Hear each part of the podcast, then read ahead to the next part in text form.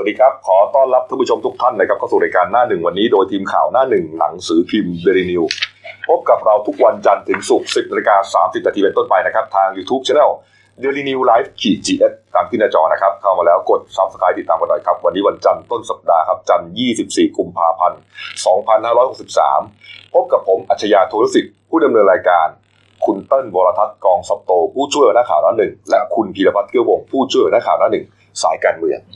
จริง ๆ วันนี้เนี่ยนะไฮไลท์เนี่ยสำคัญเนี่ยอยู่ที่การเมืองการเมืแล้วองพีระใช่เอ่อที่สภาผู้แทนราษฎรนะครับ วันนี้จะมีจะมีการประชุมสภาผู้แทนราษฎรนะครับยติเปิดอภิปรายอ่า ทั่วไปนะเพื่อลงมติไม่ไว้วางใจครับรัฐมนตรีเป็นรายบุคคล6ท่านด้วยกันหกนะครับท่านแต่ว่าอ่าเมื่อสุดสัปดาห์ที่ผ่านมาเนี่ยนะครับมันมีข่าวใหญ่ขึ้นมานะก็คือเมื่อวานนี้เองเนี่ยนะครับกรณีของการจับกลุ่มนะฮะพันตำรวจโทบัญญินนะครับพันตำรวจโทบัญญินอาพรรัตน์เนี่ยนะครับตั้งบักบัญชีตั้งปากก่อนบันขอไปฮะบัญญินตั้งมาก่อนนะฮะก็เป็นอ่าอดีตรัฐมนตรีช่วยเอ่อพาณิชย์นะครับในสมัยของคุณทักษิณใช่ไหมฮะ นะครับนี่ฮะคุณก็คุณว่าน่าจะพลังประชาชนพลังนะครับพลังประชาชนใช่ไหมฮะน่าจะอ่านี่ฮะก็เอ่อเรื่องของเรื่องเนี่ยนะครับเมื่อวานนี้เนี่ยนะครับทางตำรวจกองปราบปรามนะครับเขาเอ่อไปจับกลุ่มนะครับผู้ต้องหากลุ่มนี้ฮะ พันตำรวจโทบัญญินตั้งพากร อายุ 56 ปีครับ เป็นอดีตรัฐมนตรีช่วยพาณิชย์อดีตสสนครสวรรค์หลายสมัยนะครับนี่ฮะแล้วก็อีก 2 คนนะก็คือนายมานัททับนินอายุ 67 ปีนะครับแล้วก็อีกท่านหนึ่งคือนายนรงศักดิ์ป้อมจันทร์นี่ครับทั้งหมดจับกลุ่มตัวได้ที่จังหวัดนครสวรรค์สาเหตุอันเนื่องมาจากว่าอ่าทั้งหมดเนี่ยก่อนหน้านี้นะฮะมีผู้พิพากษาผู้หญิงท่านหนึ่ง นะครับผู้พิพากผู้พิพากษาท่านนี้ชื่อว่าคุณพนิดาสกุลตะประเสริฐนะครับเป็นผู้พิพากษาอาวุโสในศาลอาญากรุงเทพใต้นะครับเขาไปร้องต่อกองปราบปรามร้องกับตำรวจนะครับว่าก่อนหน้านี้มีคนโทรศัพท์มาข่มขู่เขา มีคนโทรศัพท์มาข่มขู่เขาว่าให้อา เปลี่ยนแปลงคือให้ให้ตัดสินคดีเปลี่ยนนะแปลงให้ตัดสินคดี กรณีของอาที่นายชูวงศ์แท้ตั้งนะฮะหรือว่าเสียจืดเนี่ยนะฮะอ่าที่มีการปลอมแปลงเอกสารนะฮะแล้วก็อ่าโอนหุ้นของนายชูวงศ์แท้ตั้ง 300 ล้านบาทครับนะครับ คดีนี้ฮะผู้ที่ตกเป็นจำเลยก็คือพันตำรวจโทบัญญินนะครับอ่า แล้วก็นางสาวกันธนาสิวาธนพลหรือว่าน้ำตาล แล้วก็นางสาวอรชาพรหมมาหรือว่าป้อนข้าวสามคนนี้เป็นจำเลยในคดีปลอม และใช้เอกสารปลอมนะครับอ่าเรื่องเกี่ยวกับโอนหุ้นโอนหุ้น 300 ล้านบาทครับไปโอนหุ้นร่วมกันรวมหัวกันโกงนายชูวงศ์ครับคดีนี้ขึ้นสู่ศาลนะครับ แล้วก็ผู้พิพากษาครับก็คือนางสาวพนิดาเนี่ย เป็นผู้พิพากษาเจ้าของสำนวน ก็ถูกแก๊งคนร้ายเนี่ย พยายามโทรข่มขู่ว่า ตัดสินคดีนี้เนี่ยให้ยกฟ้องนะให้ยกฟ้องครับนะครับ ถ้าไม่อย่างนั้นเนี่ยเอ่ออาจจะเกิดอะไรขึ้นไม่รู้นะเออนะฮะขู่อยู่หลายวันนะสุดท้ายแล้วเนี่ย ตัวเองก็เอ่อตกใจกระทั่งมาวันหนึ่งนะครับอืมเอ่อพี่ชายของเขานะ พี่ชายของเขาเนี่ยก็คือคุณวีรชัย สกุลตะประเสริฐนะครับครับนี่ฮะก็เหมือนกับท่านผู้พิพากษาท่านเนี้ยบอกให้พี่ชายเนี่ยมามารับ มารับมารับหน่อยแต่เพราะว่าเหมือนกับว่าเอ่อไม่ปลอดภัยให้มารับ รู้สึกว่าเขาจะมารับมาส่งกันตลอดอืมอยู่แล้วนะครับเป็นอ่าพี่ชายเนี่ยก็มารอน้องที่ศาลนั่งครับแท็กซี่กลับด้วยกันตลอด อืมแต่ที่นี่ฮะนี่ฮะเออก็ปรากฏว่ามีวันหนึ่งครับ วันที่เกิดเหตุเนี่ยนะฮะอ่ากลุ่มคนร้ายเนี่ยมาดักรอครับมาดักรออ่า พี่ชายของคุณพนิดาเนี่ยก็คือคุณวีรชัยเนี่ยที่หน้าศาลครับนะครับแล้วพอมาถึงคุณวีรชัยนั่งแท็กซี่มาใช่ไหมฮะครับทั้งแท็กซี่มาแล้วก็มีกลุ่มคนร้ายเนี่ยจับได้ประมาณ3าถึงสคนกล้องวงจิตวงจรปิดของศาลเนี่ยจับได้3ามสี่คนครับหนึ่งในนั้นเนี่ยแต่งเครื่องแบบตำรวจด้วยอืมนะครับ แล้วก็เหมือนพูดทำนองว่าอะไปขึ้นรถพยายามถูลู่ถูกลางกันไป การแต่งเครื่องแบบตำรวจเนี่ยก็อาจจะทำให้เอ่อเหยื่อ กลัวอ่าอ่ากลัวหรือไม่ก็ไม่ไม่รู้สึกรู้สึกว่าอาจจะไม่มีอะไรมั้งอ่าใช่ไหมฮะเพราะว่าอะตำรวจมาอาจจะมีใช่คดีความครับแล้วคนที่มองเห็นเนี่ยก็อาจจะคิดว่ามันคิดว่าน่าจะเป็นเรื่องการจับกุมคนร้ายปกติทั่วเอไปอประมาณเนี้ยนี่ฮะนี่ฮะเป็นการตกตาครับสุดท้ายฮะอ่าทั้งหมดเนี่ยก็เอาอ่าคุณคุณวิรชัยเนี่ยครับขึ้นรถมานะขึ้นรถมาแล้วก็ระหว่างทางเนี่ย ก็โทรไปข่มขู่คุณพนิดาฮะอืม โทรไปข่มขู่คุณปณิดาที่เป็นผู้พิพากษาเนี่ยว่าครับเอ่อให้ตอนเนี้ยพี่ชายของคุณเนี่ยอยู่กับเราอืมนะฮะแล้วก็ให้คุณปณิดาเนี่ยตัดสิน ตัดสินให้ยกฟ้องอืมนะฮะเป็นการบีบบังคับ ไม่อย่างนั้นเนี่ยอาจจะทำอะไรกับคุณวีรชัยก็ได้ พี่ชายคุณอาจจะตกอยู่ในอันตรายก็ได้ข่าวว่าตอนแรกเขาเข้าใจว่าคุณวีรชัยเป็นสามีของคุณพนิดาทีแรกใช่ไหมครับอ่านี่ฮะเอ่อคุณพนิดาก็ต่างตกใจ แล้วก็มีการทำร้ายร่างกายคุณวีรชัยด้วยซึ่งเหมือมีนกับว่าให้เพื่อจะได้มีเสียงร้องอะไรเงี้ยให้ให้ปลายสายเนี่ยคือคุณพนิดาเนี่ย รู้สึกกลัวรู้สึกสงสารพี่ชายแต่แล้วก็กระทำตามที่มันต้องการอ่าแต่จริง ๆ แล้วก็คือทางคุณพนิดาในผู้พิพากษาอาวุโสซึ่งท่านอายุหกสิบห้าแล้วนะ พี่ชายก็อายุมากกว่าอืมปรากฏว่ามีรายงานข่าวว่าอาจจะมีการช้ำในหรือว่ามีการบาดเจ็บระหว่างที่โดนซ้อมจนเสียชีวิต นี่ฮะก็ปรากฏว่าเอ่อระหว่างทางเนี่ยคนร้ายเนี่ยใช้เส้นทางนะฮะเอ่อบางบัวทองอือฮึนะครับออกมาจากเออเอ่อรัชดานะเข้าบางบัวทองนะแล้วก็ไปเส้นสุพรรณบุรีอืมนะครับ แล้วก็มุ่งหน้าไปที่จังหวัดนครสวรรค์แต่ว่าเอ่อมีรายงานนะครับบอกว่าคุณวีรชัยเนี่ยน่าจะเสียชีวิตตั้งแต่อยู่บนรถแล้วใช่ระหว่างทางนั่นแหละ เพราะว่าคุณวีรชัยอย่างที่บอกฮะอายุมากใช่คถูรับกต่อยถูกทำร้ายร่างกายไปไม่กี่ครั้งเนี่ยมันก็อาจจะทำให้เสียชีวิตได้ง่ายอะครับ นะฮะนี่ฮะแล้วจากนั้นครับทั้งหมดนะฮะพอเสียชีวิตแล้วครับ ก็เลยเตัดสินใจนะครับ คือเหตุเหตุการณ์เกิดขึ้นในวันที่ 4 กุมภาพันธ์นะฮะพอหลังจากที่คุณวีรชัยเสียชีวิตครับ คนร้าย ซึ่งเขาบอกว่าในนั้นเนี่ยในรถเนี่ยก็มีคุณบรรจินอยู่ด้วยนะครับ ก็เลยจัดตัดสินใจครับนำศพนะฮะไปฆ่าหันไปหั่นศพ เพื่ออำพรางคดีฮะอืมแยกเป็นสามส่วนด้วยกันนะฮะประกอบด้วยส่วนหัว ส่วนสะโพกแล้วก็ส่วนขาครับครับสามส่วนนี้ฮะ เอาไปใส่กระสอบสามใบฮะอืมสองใบแรกคือหัวกับสะโพกไปโยนทิ้งแม่น้ำเจ้าพระยาบริเวณหมู่สามตำบลกลางแดดอำเภอเมืองนครสวรรค์นะครับ ส่วนอีกหนึ่งถุงก็คือส่วนขา เอาไปทิ้งแม่น้ำปิงบริเวณวัดไซใต้ตำบลปากน้ำโพซึ่งอีกนิดนึงเนี่ยอีกสิกิโลมันก็จะมารวมกับแม่น้ำน่านกลายเป็นแม่น้ำ เจ้าพระยาอืมก็อยู่ในพื้นที่นครสวรรค์นั่นแหละฮะครับนี่ฮะปรากฏว่าเขาก็เลยเออพอรู้อย่างนี้ฮะหนึ่งในทีมฆ่าเนี่ยรับสารภาพตำรวจครับอ่านำโดยพลตำรวจเอกจากทิพย์ใจจินดาพบตรครับพลตำรวจเอกสุวัฒน์แจ้งยอดสุข รองพบตรฮะพลตำรวจโทสุทินทรัพย์พ่วง ผู้จัดการตำรวจสอบสวนกลางนะฮะพลตำรวจตรีจิรภพภูริเดชผู้การกองปราบฮะนำกำลังไปเลยฮะไปไปค้นนะครับ ไปโดดเอ่องม งมเอ่อที่แม่น้ำเจ้าพระยาที่เกิดเหตุอืมที่คนร้ายรับสารภาพว่าโยนกระสอบชิ้นส่วนศพทิ้งลงไป ก็ระดมกำลังกันเยอะนะฮะทั้งหน่วยประดาน้ำของกู้ภัยในจังหวัดนครสวรรค์ด้วยและหลายที่เลยนะฮะแต่ก็ยังไม่พบ เนื่องจากว่าเขาบอกว่าเอ่อตอนที่โยนทิ้งไปในกระสอบเนี่ยไม่ได้ถูกปิดปาก ไม่ได้ปิดปากกระสอบ ก็อาจจะทำให้ชิ้นส่วนศพเนี่ย มันลอยไปได้อ่า ลอยไปได้ ก่อนหน้าที่จะชำแหละเนี่ยเขาบอกว่าเผาแล้วด้วยนะอืมมีการเผาด้วยอ่าเผาแต่เผาไม่หมดไงอืมเผาไม่หมดฮะเผาไม่หมดถ้ามันมันไม่ได้เผากันง่ายๆนะศพศพของมนุษย์เนี่ย ใช้เวลานานพอไม่หมดก็เลยตัดสินใจอ่าชำแหละแบ่งแยกกระสอบอย่างที่ว่านี่แหละ แต่สุดท้ายก็ก็อ่าหาไม่พบนะครับ ก็เลยนำตัวเนี่ยทั้งหมดเนี่ย กลับมานะครับที่กองปราบปรามครับนี่ฮะก็นำตัวพันตำรวจโทบัญญินนะเดินทางกลับมาที่กองปราบปรามฮะพอมาถึงเนี่ยเอ่อผู้สื่อข่าวก็พยายามจะถามนะครับว่าเอ่อเรื่องราวที่เกิดขึ้นทั้งหมดเนี่ยเป็นยังไงนะครับ แต่ว่าพันตำรวจโทบัญญินไม่พูดอะไรนะเห็นบอกแค่ว่าเอ่อเรื่องนี้ผมยังงงๆอยู่นะเนี่ยผมยังไม่รู้เลยว่ามันเกิดอะไรขึ้นอืมเพื่อนฮะนี่นี่ครับครับนี่ฮะ นี่มาถึงแล้วนะอ่าฮะอะเดี๋ยวเราเรารอดูภาพไปเรื่อยๆเลยนะฮะก็เอ่อบอกว่าไม่รู้ ไม่รู้ว่าเกิดอะไรขึ้นนี่แล้วก็มีข่าวว่าทางคนที่โดนจับกลุ่มเนี่ยสัดทอดไว้นี่ฮะนี่ฮะคนเสื้อสีฟ้าๆเนี่ยแหละครับนี่ฮะนักข่าวก็พยายามไปลุมไปถามเลยนะครับแต่ว่าคุณบดีก็บอกว่าไม่รู้ไม่รู้เรื่องครับผ มสุดท้ายก็เอาขึ้นไปสอบปากคำบทสอบปาก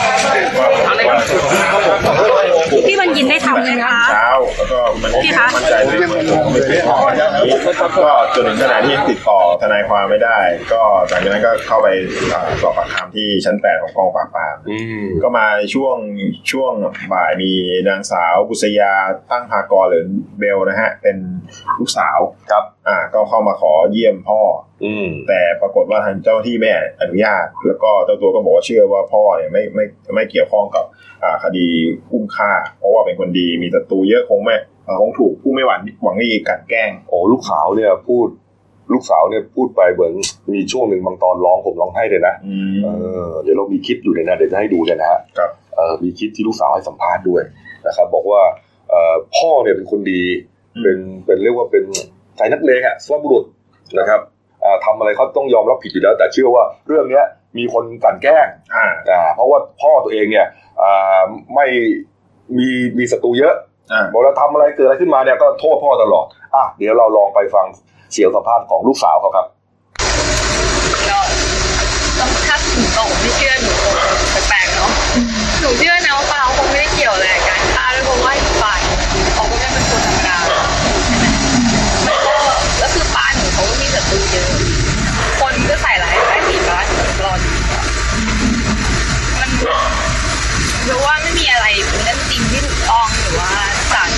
จักดิ์สิทธิ์และเราไม่รู้นะถึงจะมีเอกสารตามอะเดี๋ยวว่ามันมันต้องมากกว่านั้อีกอะอย่าเพิ่งไปคิดอะไรเลย อันนี้เขาแค่ส่งมาเพราะว่าเหมือนเขาไปรวบจับเพราะว่าเขามีหลักฐานก็เลยไปรวบจับอันนี้อันนี้หนูไม่ทราบค่ะแต่ว่าหนูว่าป้าถึงมีเหตุผลนะถ้าเขาจะทำไว้คือมันไม่รู้อะ ก็ต้องมีเหตุผลแน่ๆถ้าเกิดถ้าเกิดเขาทำนะหรือเรื่องอะไรก็ตามป้าหนูเขาไม่ได้ทำไปเพราะเป็นคนโหดเยี่ยมหรืออยากจะฆ่าใครแต่หนูบอกตรงว่าเขาเขาไม่ไม่เคยฆ่าทำร้ายใครอะดูแบบคดีสืบสวนอะไรมากเลยนะมันมักติดเชื้อบามาแล้วก็ไปลงคือไปลงสอสอให้เขามารอบที่แล้วใช่ไหมคะก็คือไม่ไม่ได้ชอบนะ แต่ว่าลงเพื่อเขาอะไรอย่างเงี้ยแล้วหนูก็เกือ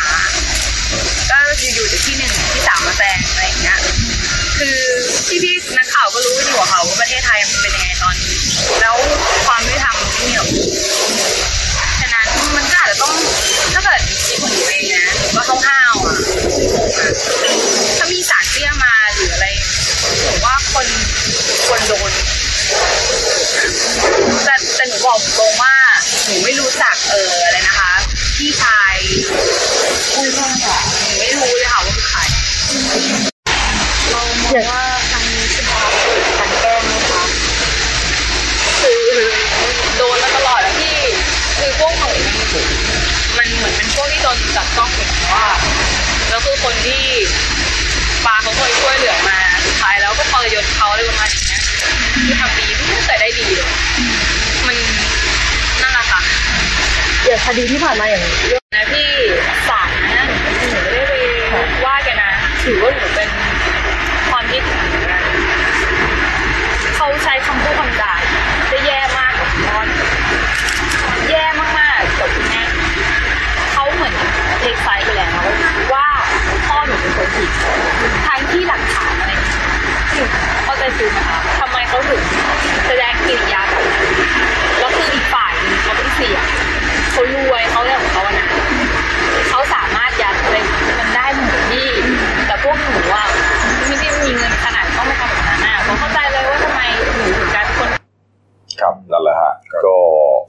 ความเป็นธรรมให้กับพ่อ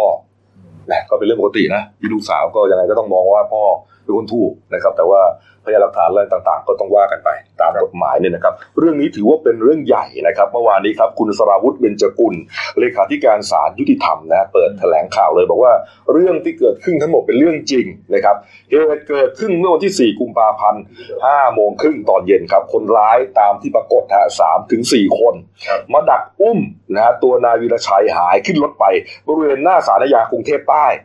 หลังลักพาตัววันเดียวกันนะกลุ่มคนร้ายโทรศัพท์เข้ามาหาคุณพนิดานะผู้พิพากษาเจ้าของสำนวนนะแล้วก็เป็นน้องสาวของคุณวรชัยเนี่ยเพื่อข่มขู่ขอให้ยกฟ้องคดีโอนหุ้นนายชูวง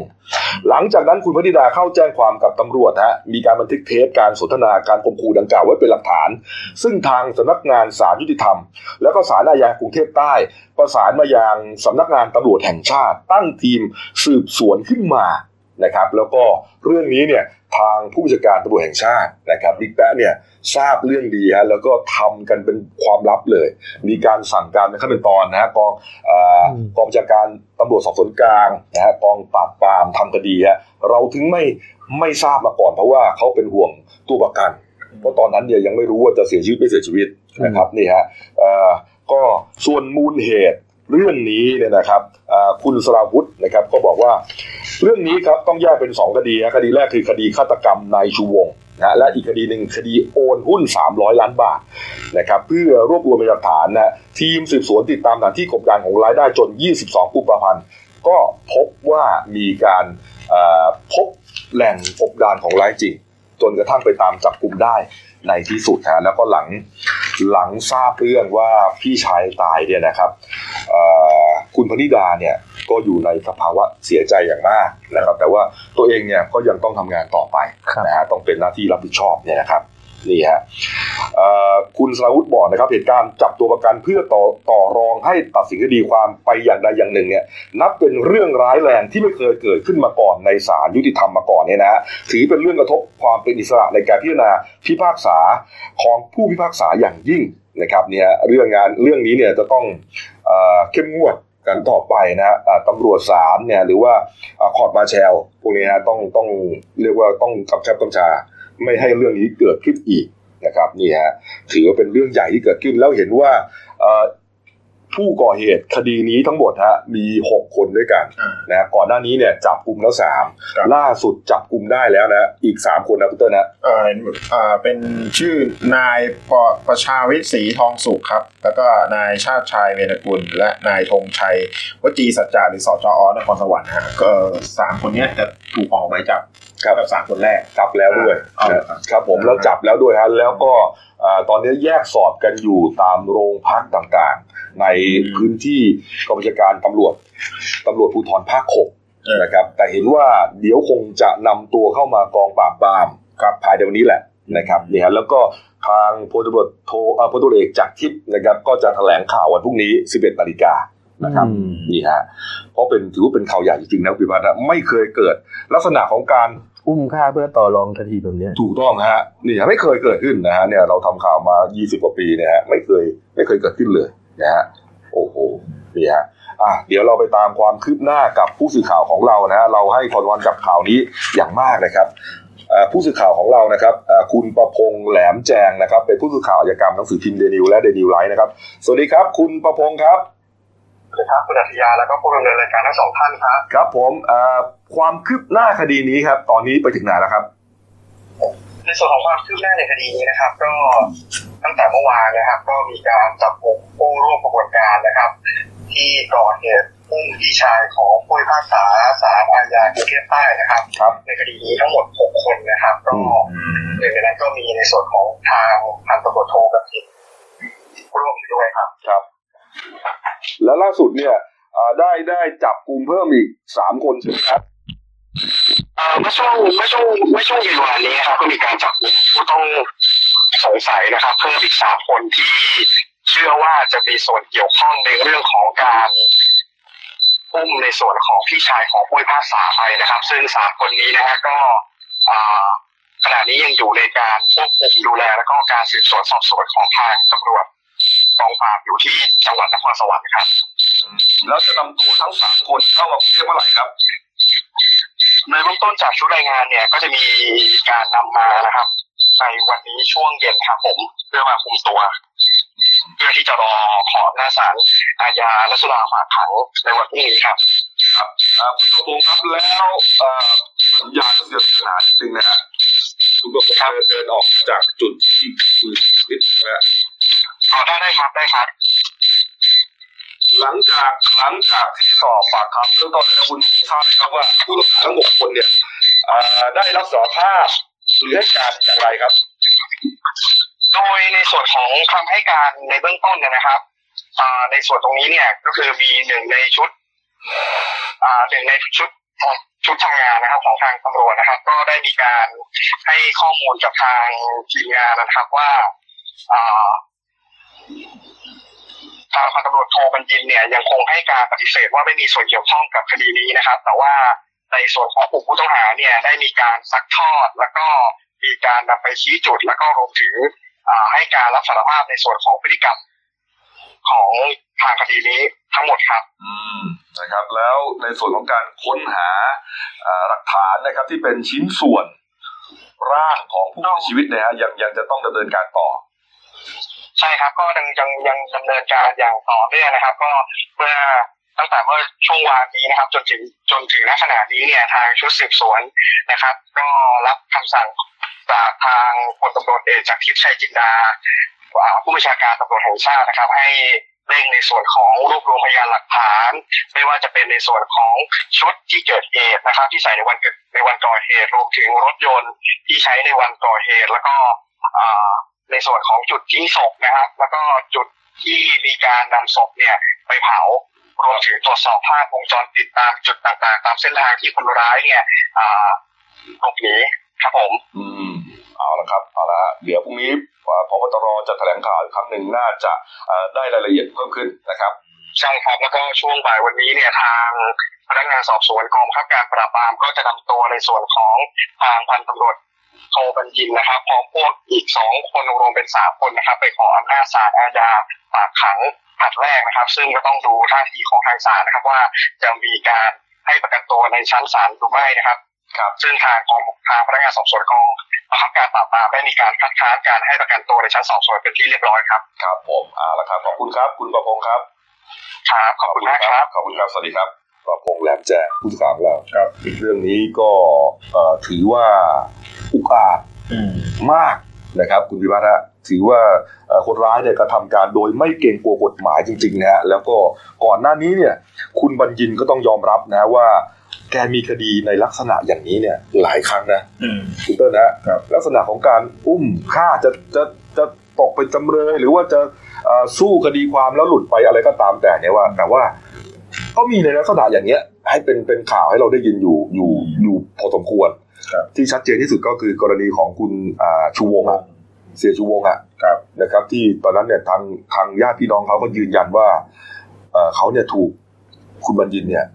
เอ่อพี่คุณคุณชูวงศ์เนี่ยถูกคุณบัญญินฆ่าอ่าจัดฉากฆ่าจัดฉากฆ่าเป็นฆาตกรรมฆ่าอืมรถประสบอุบัติเหตุครับนั่นแหละฮะนั่นแหละฮะอะเดี๋ยวเราตามต่อคดีนี้แล้วกันนะครับครับมาเรื่องการบ้านการเมืองครับ วันนี้นะครับที่ต้องจับตาก็คือศึกอภิปรายไม่ไว้วางใจนะครับ ที่จะมีขึ้นช่วงบ่ายโมงครึ่งวันนี้ครับใช่ครับยาวไปหลายวันนะคุณพิพัฒน์ฮะก็จะมีเบื้องต้นที่นะทางวิปรัฐบาลกับวิปฝ่ายค้านตกลงกันนะครับ ก็คือจะเริ่มอภิปรายตั้งแต่วันที่ 24 นะครับ จนกระทั่งถ้าเป็นไปได้คือให้ยุติในให้จบก่อนเที่ยงคืนวันที่ 26 เพื่อจะลงมติ ในวันที่ 27 คือมันต้องเว้นมันต้องเว้นช่วงข้ามคืนก่อนถึงจะลงมติได้ แล้วก็วันที่ 28 นี่ก็คือจะเคลียร์พวกแบบอาวาระคงค้างอยู่ก่อนที่จะปิดประชุมสภาสมัยสามัญวันที่ 29 กุมภาพันธ์นี้นะครับ ครับ ซึ่งในช่วงเสาร์อาทิตย์ที่ผ่านมาก็คือทางรัฐมนตรีทุกคนที่จะโดนอภิปรายมีทั้งสิ้น 6 ท่านก็คือหนึ่งพลเอกประยุทธ์จันทร์โอชาสองพลเอกประวิตรวงษ์สุวรรณสามพลเอกอนุพงศ์เผ่าจินดาสี่ นายวิษณุเครืองามห้านายดอนปรมัตวินัยนะครับ แล้วก็หกร้อยตำรวจเอกธรรมนัฐพรมเผ่า ก็พูดง่ายๆว่าไปเวิร์กช็อปเกี่ยวกับเรื่องการวางแผนรับมืออภิปรายที่พัทยายกเว้นพลเอกประยุทธ์ท่านเดียวที่ไม่ได้ไป แต่ทางวิปรัฐบาลเนี่ยเขาบอกว่าค่อนข้างมั่นใจว่าพลเอกประยุทธ์เนี่ยมีการเตรียมตัวอย่างดีมาก เพราะคือศึกษาข้อมูลและตามติดเรื่องตลอดเวลา และ ขอคุณวิรัตรัตนเศรษฐ์นะครับ บอกว่าขอให้จับตาดูพลเอกประยุทธ์ประยุทธ์ในลุคใหม่ ว่าจะมีว่าจะเป็นยังไงบ้าง ซึ่งเบื้องต้นก็คือ ทางวิปฝ่ายค้านเนี่ยกะเลยว่าพลเอกประยุทธ์เนี่ยโดนลุมกินโต๊ะแน่ๆเพราะว่าอภิปรายในช่วงสามวันเนี่ย ฝ่ายค้านบอกเลย ขอพลเอกประยุทธ์คนเดียวสองวันที่เหลืออีกห้าคนวันเดียว นายกโดนสองวันเต็มใช่นายกโดนสองวันเต็มๆโอ้ในฐานะผู้นำรัฐบาล แล้วก็คือพูดง่ายๆว่า คือเขาก็มีกรณีที่เหมือนกับอยากจะยกในช่วงที่เป็นรัฐบาลคอสชห้าปีเนี่ยอืม ขึ้นมาพูดด้วย เพราะว่าในช่วงนั้นคือไม่มีการตรวจสอบจากสภานิติบัญญัติแห่งชาติเลยหกปีมาแล้วเนี่ย ไม่มีการอภิปรายไม่ไว้วางใจเนี่ย ใช่ แต่ทีนี้วิปแต่วิปฝ่ายวิปรัฐบาลเนี่ยก็พยายามจะตอบโต้ว่ามันจะต้องเป็นเหตุการณ์ที่เกิดขึ้นในช่วงของรัฐบาลนี้เท่านั้นอืมซึ่งพอมาดูกันนะครับว่าเขาทางวิปฝ่ายค้านเนี่ยเขาจัดขุนพลไว้ยังไงบ้าง ทางคุณสุทินคลังแสงสสมหาสารคามซึ่งเป็นประธานวิปฝ่ายค้านเนี่ยครับเขาก็บอกว่าวันแรกก็คือ เปิดอภิปรายด้วยคุณสมพงษ์อมรวิวัฒน์อืมหัวหน้าพัก แล้วก็ผู้นำฝ่ายค้านในรัฐสภาเพื่อที่จะนำเข้าประเด็นทั้งหมดสรุปภาพรวมทั้งหมดก่อนอืมแล้วทีนี้เริ่มต่อด้วยคุณยุทธพงศ์จรัสเสถียรนะครับสสมหาสารคาม ซึ่งจะอภิปรายไม่ไว้วางใจคุณประยุทธ์เกี่ยวกับเรื่องการต่อสัญญาให้กลุ่มทุนกลุ่มใหญ่กลุ่มหนึ่ง เช่าพื้นที่ของศูนย์เศรษฐกิจ ต่ออีก50ปี ทั้งที่ก่อนหน้านี้คือเคยมีการเช่ามาแล้วอืมแต่ว่าปฏิบัติตามสัญญาไม่ครบถ้วนครับ แล้วก็จะมีการเหมือนกับเร่งไล่ที่โรงงานยาสูบอืมซึ่งอยู่ข้างๆศูนย์เศรษฐกิจเนี่ยครับ ให้ไปอยู่ที่อยุธยาเพื่อที่จะรวบผืนดินตรงนั้นน่ะ ที่ดินตรงนั้นซึ่งเป็นที่ดินกลางเมืองเนี่ย เป็น คอมเพล็กซ์ขนาดใหญ่ นี่ไงเราที่ครบวงจรที่ครบวงจรเป็นการเอื้อนายทุน นี่อ่านี่ฮะเราแล้วก็พูดมาครั้งแล้วอืมครับเนี่ยแล้วก็จะมีคนต่อมาที่จะอภิอภิปรายก็คือเรื่องของ อ่า การที่พลเอกประยุทธ์เนี่ย เป็นทหารครับแต่ทำไมถึงยังอยู่บ้านหลวงอ๋อแล้วก็จะมีเรื่องของการแก้ปัญหาราคาสินค้าเกษตรตกต่อืมำไม่ประสบความสำเร็จ นี่แหละฮะแล้วก็ปัญหาเรื่องของ การจัดซื้ออาวุธยุทโธปกรณ์ เรื่องของการแก้ปัญหาชายแดนภาคใต้นี่จะเป็นทางคุณวันมัวหมัดนอมาทานะครับ ครับนี่ฮะเป็นผู้อภิปราย แล้วก็ในส่วนของพรรคเพื่อไทยเนี่ย ที่รับผิดชอบหลักๆ คือพลเอกคือพลเอกประยุทธ์ แล้วก็มีอ่าพลเอกอนุพงศ์เผ่าจินดา ซึ่งของพลเอกอนุพงศ์เผ่าจินดาเนี่ยจะโดนอภิปรายเกี่ยวกับเรื่องของโรงอ่าโรงไฟฟ้าขยะ แล้วก็การนำเข้าขยะมา กำจัดในประในประเทศไทยอืมส่วนของคุณวิษณุเครืองาม คุณวิษณุเครืองามกับคุณดอนปรมัตถ์วินัยเนี่ยเขาจะให้พักอนาคตใหม่เนี่ย เป็นถึงแม้ว่าพักอนาคตใหม่โดนยุบไปแล้วนะแต่ครัสบสก็ยังอภิปรายได้อืมเขาจะให้พักอนาคตใหม่เนี่ยเป็นแกนนำอภิปรายในเรื่องเกี่ยวกับการเอื้อประโยชน์ให้บริษัทบุหรี่เจ้าหนึ่งอืมทำให้ประเทศชาติเสียผลประโยชน์จากภาษีสรรพสามิตครับ ส่วนคุณธรรมนัฐพรหมเผ่าเนี่ย ก็จะโดนเกี่ยวกับเรื่องคุณสมบัติ ซึ่งทางพรรคอนาคตใหม่อ้างว่าได้หลักฐานใหม่มาครับขณะที่พลเอกประวิตยวงษ์สุวรรณนี่ก็คือเหมือนกับข้อกล่าวหาของพลเอกประวิตยนี่ยังไม่ค่อยชัดเท่าไหร่ อืมก็เรื่องเดิมอะ เรื่องเดิมของแกนะเออไม่รู้จะแต่ว่าไม่รู้ฝ่ายค้านจะงัดอะไรขึ้นมาได้ขนาดไหนแล้วนะก็ไม่แน่ว่าจะมีการโดนดีรวนอะไรอีกหรือเปล่า เพราะว่าเขารัฐบาลบอกแล้วว่าเขาพยายามจะคุมให้อยู่ในช่วงหกเดือนที่รัฐบาลประยุทธ์สองเท่านั้นอืมไม่ใช่ลามไปเรื่องอื่น ตีรวนหรือตีรวนหรือเปล่าไม่รู้ฮะแต่ว่าเขามีทีมตอบโต้เร็วมีนะครับมีทีมตอบโต้เร็วนี่ฮะเอ่ยชื่อนี่ทุกคนต้องขนลุกอะ หนาวหนาวไงคุณศิระเจนจาคะฮะคุณปรีดาไกรคุปนี่อันนี้อยู่ในสภาอืมแล้วก็คุณแลมโบอีสานนะอ่าอ่าที่อันนี้อยู่นอกสภาคอยคนให้ข้อมูลอยู่คนที่เป็นหัวหน้าทีมตอบโต้ที่ให้ข้อมูลนอกสภานะครับ ก็คือ คุณจำลองคุณขุนทศนะครับครับอดีตอ่าอดีตสสโคราช แล้วก็คุณสุพรอัฐาวงศ์ซึ่งทางวิปฝ่ายค้านเขาบอกก็ไม่กลัวพวกนี้ก็เหมือนนางงามตกรอบทั้งนั้นแหละนี่ฮะเรื่องราวนะฮะความเข้มข้นนะฮะจะเป็นยังไงนะครับบ่ายโมงครึ่งวันนี้นะครับครับ เปิดฟังกันได้เลยครับ เปิดชมกันได้เลย The New Life GS เนี่ยนะฮะเราถ่ายทอดตลอดเลยนะครับ แล้วก็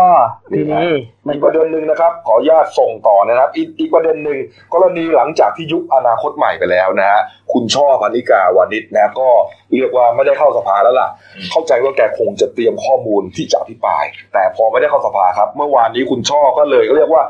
จัดเวทีอภิปรายไม่ไว้วางใจนอกสภาซะเลยฮะประเด็นก็คือเอ่อเรื่องของข้อเท็จจริงนะครับ กรณีกองทุน 1MDB คุณพระครับกองทุนวัน MDB นี่คือต้องอธิบายนิดนึงนะครับ ว่ามันคือกองทุนความมั่งคั่งแห่งชาติของมาเลเซียนะครับ ตั้งขึ้นมาเมื่อปี 2552 ในสมัยรัฐบาลนาจิบราซักเนี่ยซึ่งเป็นการระดมทุนกองทุนกองใหญ่มากอืมนำมาพัฒนาเมกะโปรเจกต์ในมาเลเซียหวังจะทำกำไร แต่ดันขาดทุนสร้างหนี้มหาศาล 3.7 แสนล้านบาทอืมปรากฏว่าถ้าจำกันได้นะครับ เมื่อเมื่อไม่กี่ปีก่อนก็มีข่าวแบบว่าจับกลุ่มคุณนาจิบลาซักแล้วก็ยึดทรัพย์ภรรยาที่แบบโอ้โห มีเครื่องเพชรมีกระเป๋าหลุยส์กระเป๋าไอเมสอะไรเยอะแยะมากมายครับก็ทางคุณช่อนี่ก็บอกว่าเรื่องนี้รัฐบาลไทยมีส่วนเกี่ยวข้องด้วย ในกรณีพบว่า 1.4 แสนล้านบาทเนี่ย สูบถูกสูบไปจากกองทุนดังกล่าว ฟอกเงินเข้ากระเป๋าผู้มีอิทธิพลไม่กี่คน ซึ่งเขาอ้างว่าเขาได้หลักฐานจากศาลของสวิตเซอร์แลนด์นะครับอืมเชื่อได้ว่าพลเอกประยุทธ์เกี่ยวข้องกับกรณีนี้ก็คือปกปิดข้อเท็จปกปิดข้อเท็จจริง แล้วก็เอาคนบริสุทธิ์ก็คือนักข่าอ่าคุณชาเบียคุสโตเนี่ยครับ ซึ่งเป็นลูกครึ่งสวิตเซอร์แลนด์ กับสเปนเนี่ยซึ่งเป็นผู้เปิดโปงทุจริตไอกองทุนเนี่ยจับเข้าอาจับเข้าคุก แล้วก็ปล่อยให้คนที่เป็นล็อบบี้คือโจโลคือคุณโจโลที่เป็นคนสนิทของของคุณนาจิบราซักเนี่ยนะครับ ที่อ่าเป็นคนเหมือนกับมีหน้าที่ในการผ่องถ่ายเงินเนี่ย อ่าลอยนวล เข้าออกประเทศไทยได้ หลบซ่อนตัวอยู่ในประเอ่อเอ่อเข้าออกในประเทศไทยได้ในช่วงที่อินเตอร์โพลมีหมายจับนี่ฮะประซึ่งเด็เป็นนหมายเป็นหมายจับของสิงคโปร์ประเด็นที่เขาบอกว่ารัฐบาลพลเอกประยุทธ์เนี่ยอาจจะมีส่วนเกี่ยวข้องกับคดีนี้ก็คือปกปิดข้อเท็จจริงกรณีอาชญากรรมการเงินที่ใหญ่ที่สุดในโลกนะครับบิดผันกระบวนการยุติธรรมเอาคนบริสุทธิ์เข้าคุก นะฮะแล้วก็ให้ที่พักพิงหลบซ่อนตัวที่มีหมายจับอินเตอร์โพลอย่างที่คุณพิรวัตรว่านี่แหละนะอือฮึนี่ฮะก็ก็ประเด็นนี้ก็เลยถูกอภิปรายอยู่นอกสภานะคถูรักบอภิปรายอยู่นอกสภาแล้วก็ทางคู่ปรับคุณช่อนะครับอืมคุณเอ๋ปารีณาครับก็ออกมาขู่ตั้งแต่เมื่อวานแล้วบอกว่าใครจะพิปรายนอกสภานี่ระวังนะ เพราะว่าคุณไม่มีเอกสิทธิ์สสคุ้มครองแล้วนะอืมนะคแล้รัวบเมื่อเช้าก็เลยมีเรื่องเลยครับพลเอกประยุทธ์มีคนไปถามเรื่องนี้ บอกจะจะฟ้องหรือเปล่าพลเอกประยุทธ์ยิ้ม ยิ้มกว้างมากอะอืมผู้สื่อข่าวอะไรครับยิ้มกว้างมากอะอืมบอกว่า ก็ให้ฝ่ายกฎหมายไปดูก่อนว่าถ้าถ้าสมมุติว่ามันไม่ใช่ความจริงก็ฟ้องครับเอ๊ะเอ๊ะไม่ใช่ คือถ้าสมมติว่าทำให้เป็นการพาดพิงที่ทำให้เกิดความเสียหายก็ฟ้องอืมกดแล้วก็ทางคุณนัลมนพินโยสินวัตรโฆษกของรัฐบาลก็บอกว่าจะมีการดำเนินคดีคุณดอนปรมัตถ์วินัยก็บอกว่าเรื่องนี้เป็นข้อมูลที่มั่วมากอืมเพราะฉะนั้นคือพูดง่ายๆว่าเปิดอภิปรายนอกสภา ก็อาจจะเจอคดีแรกแล้ว ครับ นี่ฮะอืมอีกประเด็นหนึ่งนะครับ ประเด็นสุดท้ายของการเมืองกันแล้วกันนะครับ เมื่อวานนี้มีการเลือกตั้มซ่องนะฮะ สสเขตสองกำแพงเพชรนะครับ ก็เอ่อขับเคี่ยวกันนะครับ ระหว่างคุณเพชรภูมิอาพรรัตน์นะฮะพลังประชารัฐ อันนี้เป็นลูกชายของคุณใบพจน์นะฮะตอนนี้หาตัวไม่เจอเนี่ยนะครับ แล้วก็คุณกำพลปัด ปันกุล อันนี้พักเพื่อไทยครับนะครับ ก็ปรากฏว่าเอ่อผลนะครับอย่างไม่เป็นทางการครับ คุณเพชรภูมินะครับ ก็ชนะเลือกตั้งนะครับได้คะแนนไป 45,000 กว่าคะแนนครับเนี่ยส่วนคุณกำพลมาเป็นอันดับ2ครับ 38,000 กว่าคะแนน ก็เท่ากับว่าพลังประชารัฐ รักษาเก้าอี้เดิมที่เขต2กำแพงเพชรที่ไม่ได้อ่าก็พลังประชารัฐก็ยังมีสส118คน แล้วก็รอลุ้นเลือกตั้งซ่อมเขต5สมุทรปราการที่คุณกรุงศรีวิไลสุทินเผือกนะครับ โดนใบเหลือง ก็ถ้าเลือกตั้งซ่อมได้กลับมาก็พลังประชารัฐก็จะมีสสทั้งหมด 119 คน ครับผม อะ อีกเรื่องหนึ่งนะครับกรณีเมื่อวันศุกร์ที่ผ่านมานะครับศาลรัฐธรรมนูญอ่านคำวินิจฉัยนะครับอ่า ยุบพักอนาคตใหม่ครับนะครับตัดสิทธิ์กรรมการบริหารพักนะครับสิบปีห้ามยุ่งเกี่ยวทางการเมืองอืมสิบปีห้ามไปก่อตั้งพักใหม่ครับนะครับอ่าก็ประเด็นเรื่องเกี่ยวกับเงินกู้ร้อยเก้าสิบเอ็ดล้านบาทครับก็ยังเป็นที่ถกเถียงกันอยู่นะครับว่าตกลงแล้วมันกู้ได้ไม่ได้อย่างไร ใช้กฎหมายคนละฉบับหรือเปล่าตีความกันผิดหรือเปล่า หรือว่าเป็นเพราะความไม่ประสีภาษาครับของพรรคอนาคตใหม่ นะครับ ที่อ่านกฎหมายไม่ดีคือนะบางคนมันก็เหมือนกับว่าทำเลี่ยงไงครับรู้อยู่ว่าหลหลายพรรคการเมืองเนี่ยก็อาจจะกู้เงินเยอะกว่าอนาคตใหม่ด้วยซ้ครับำแต่เขาอ่านกฎหมายแล้วเขาตีแตกนี่นะแต่ครับสามารถที่ซอยซอยเป็นก้อนๆมาพอเป็นก้อนได้ ก็ไม่ถึงสิบสิบล้านตามที่กฎหมายกำหนด ก็ทำได้ครับแต่อนาคตใหม่นะครับ โดยอาจารย์พิบุตรเนี่ยอาจจะเชื่อมั่นมากเกินไปว่าสิ่งที่ทำเนี่ยกฎหมายไม่ได้ห้าม เพราะไปแต่บปัอญกว่าหาคือมันต้องมีกรรมการกลางนะฮะแล้วกรรมการกลางไม่เห็นเดียว อย่างเช่นคุณ ไม่เห็นเดียวไปกับ ไม่เห็นเดียวไปกับความคิดของคุณอืมสุดท้ายมันเลยเกิดปัญหาขึ้นมา จะเป็นประเด็นอะไรก็ตามแต่เนี่ยนะครับ ก็ยังเป็นที่วิพากษ์วิจารณ์กันอยู่นะทั้งในอาจารย์มหาวิทยาลัยนะครับนักวิชาการต่างๆนะครับ เรื่องนี้ แต่ว่าประเด็นหนึ่งที่น่าสนใจนะครับ ก็หลังจากที่ทราบว่ายุบพักแล้วเนี่ยนะครับ คุณธนาธรก็ออกมาอ่าเรียกว่าแถลงข่าว นะครับตอนช่วงเย็นของวันศุกร์เนี่ยนะครับ มีใจความตอนหนึ่งเนี่ยนะครับ คุณธนาธรนะบอกว่าอ่าเรื่องนี้มีคนพยายามที่จะตัดไฟแต่ต้นลมนะครับ ตัดไฟแต่ต้นลม แต่เขายืนยันว่า มันจะกลายเป็นไฟลามทุ่งอืมนี่ฮะนี่ฮะ คือมันมันจะไม่สามารถตัดไฟไปได้ แต่มันจะยิ่งทำให้เรื่องราวเนี่ยลุกลามบานปลายขึ้นไปใหญ่นะคเขารับเป็นการแสดงให้เห็นถึงเขาพยายามจะพรีเซนต์ถึงเรื่องของความอายุติธรรมในสังคมประมาณนี้นี่ครับ บอกว่าพักที่จะเข้าเขาพยายามจะสร้างภาพว่าเป็นพักที่จะเข้ามาปรับปรุงปฏิรูปอะไรต่าง ๆ โดยเฉพาะสิ่งที่เป็นแดนสุนทรยาคือกองทัพ ครับแล้วก็มีกระบวนในแล้วก็ปฏิรูปในกระบวนการยุติธรรมอืมแต่ทีนี้ก็โดนขัดขวางไปครับนี่ครับทำให้ปลุกกระแสความไม่แล้วก็พยการสื่อสารนี้พยายามจะปลุกกระแสความไม่พอใจในคนรุ่นใหม่ เพราะเราจะเห็นได้ว่าหลังจากที่มีการยุบพักอนาคตใหม่ปุ๊บพวกตัวแทนนิสิตนักศึกษาแต่ละมหาวิทยาลัยก็มีการเคลื่อนไหวนี่ทฮะยอยกัน เริ่มวันเสาร์เลยครับนี่ครับแฟลตม็อบที่ธรรมศาสตร์ท่าประจันทร์เนี่ยนะใช่ครับมีการรวมกลุ่มรวมตัวกันนะครับ แล้วก็อ่าประท้วงกัน นี่ฮะเยอะเลยนะนี่ฮะก็แต่งชุดดำกันนะเขาเขาเริ่มชุมนุมกันช่วงเย็นๆจนถึงใช่ถึงค่ำเลยมีการจุดเทียนมีการอะไรเนี่ยนะครับนี่ฮะก็เป็นก็เป็นเรียกว่าเป็นสีสันของประชาธิปไตยนะครับกับการไม่เห็นด้วย จะไม่เห็นด้วยกับการยุบพักอนาคตใหม่ หรือว่าอะไรก็ตามแต่ครับ แต่ว่าอันนี้ก็เป็นอีกหนึ่งความเคลื่อนไหวทางสังคม นะครับนี่ฮะอันนี้เกิดขึ้นเมื่อเย็นวันวันเสาร์นะครับเป็นแฟลตม็อบเนี่ยนะฮะนี่ฮะแล้วเราก็ไม่รู้เลยนะว่าเอ่อมันจะขยายวงกว้างไปขนาดไหนนะครับ จะมีอีกหลายสถาบันเนี่ยมาร่วมอีกหรือไม่นะครับเนี่ยเพราะว่านี่ฮะมีการชูสามนิ้วด้วยอ่านะใช่ฮะมีการชูสามนิ้วด้วยนะครับและอันนี้อันนี้เป็นที่ธรรมศาสตธรร์รมศาสตร์นะฮะส่วนเมื่อวานนี้ครับที่มหาวิทยาลัยบูรพานะครับที่ชลบุรีครับ สโมสร คณะรัฐศาสตร์และนิติศาสตร์ครับก็ร่วมกลุ่มกันนะครับ จุดเทียนปราศัยเรียกร้อง ให้เกิดความยุติธรรมกับสังคม และก็เกิดกระบวนการประชาธิปไตยอย่างแท้จริงฮะนี่ฮะคุณเต้นฮะ ก็ก็ผู้สื่อข่าวก็รายงานนะว่ามีตัวแทนจากนิสิตแล้วก็สโมสรนิสิตกลุ่มโกงกลางขึ้นปราศัยพร้อมกับระบุว่าให้ต่อสู้กับความไม่ยุติธรรมที่เกิดขึ้นครั้งนี้อย่าท้อถอยนะฮะแล้วก็ร่วมกันตะโกนขับไล่เผด็จการชูสามนิ้วเป็นสัญลักษณ์เหมือนกันก็เดี๋ยวอาทิตย์นี้รู้สึกว่าเดี๋ยวทางจุฬาลงกรณ์มหาวิทยาลัยมหาวิทยาลัยเกษตรศาสตร์ก็จะมีแล้วก็มหาวิทยาลัยสงขลานครินทร์ก็จะมีการเคลื่อนไหวเหมือนกันเลยครับโอ้โหนี่ฮะอย่างที่บอกกันที่คุณธนาธรบอกฮะครับ เออนะฮะเอ่อตัดไฟจะต้นลมกลายเป็นไฟลามทุ่งนะครับนี่ฮะก่อนหน้านี้ครับนะฮะก็มีสถานทูตสหรัฐอเมริกาประจำประเทศไทยเนี่ยนะครับเขาแถลงการผ่าน Facebook ของสถานทูตนะครับ ยืนยันว่าเอ่อไม่เลือกข้างนะฮะแต่มีการถามถึงสิทธิและเสียงของประชาชนไทย 6 ล้านคนที่เอ่อเลือก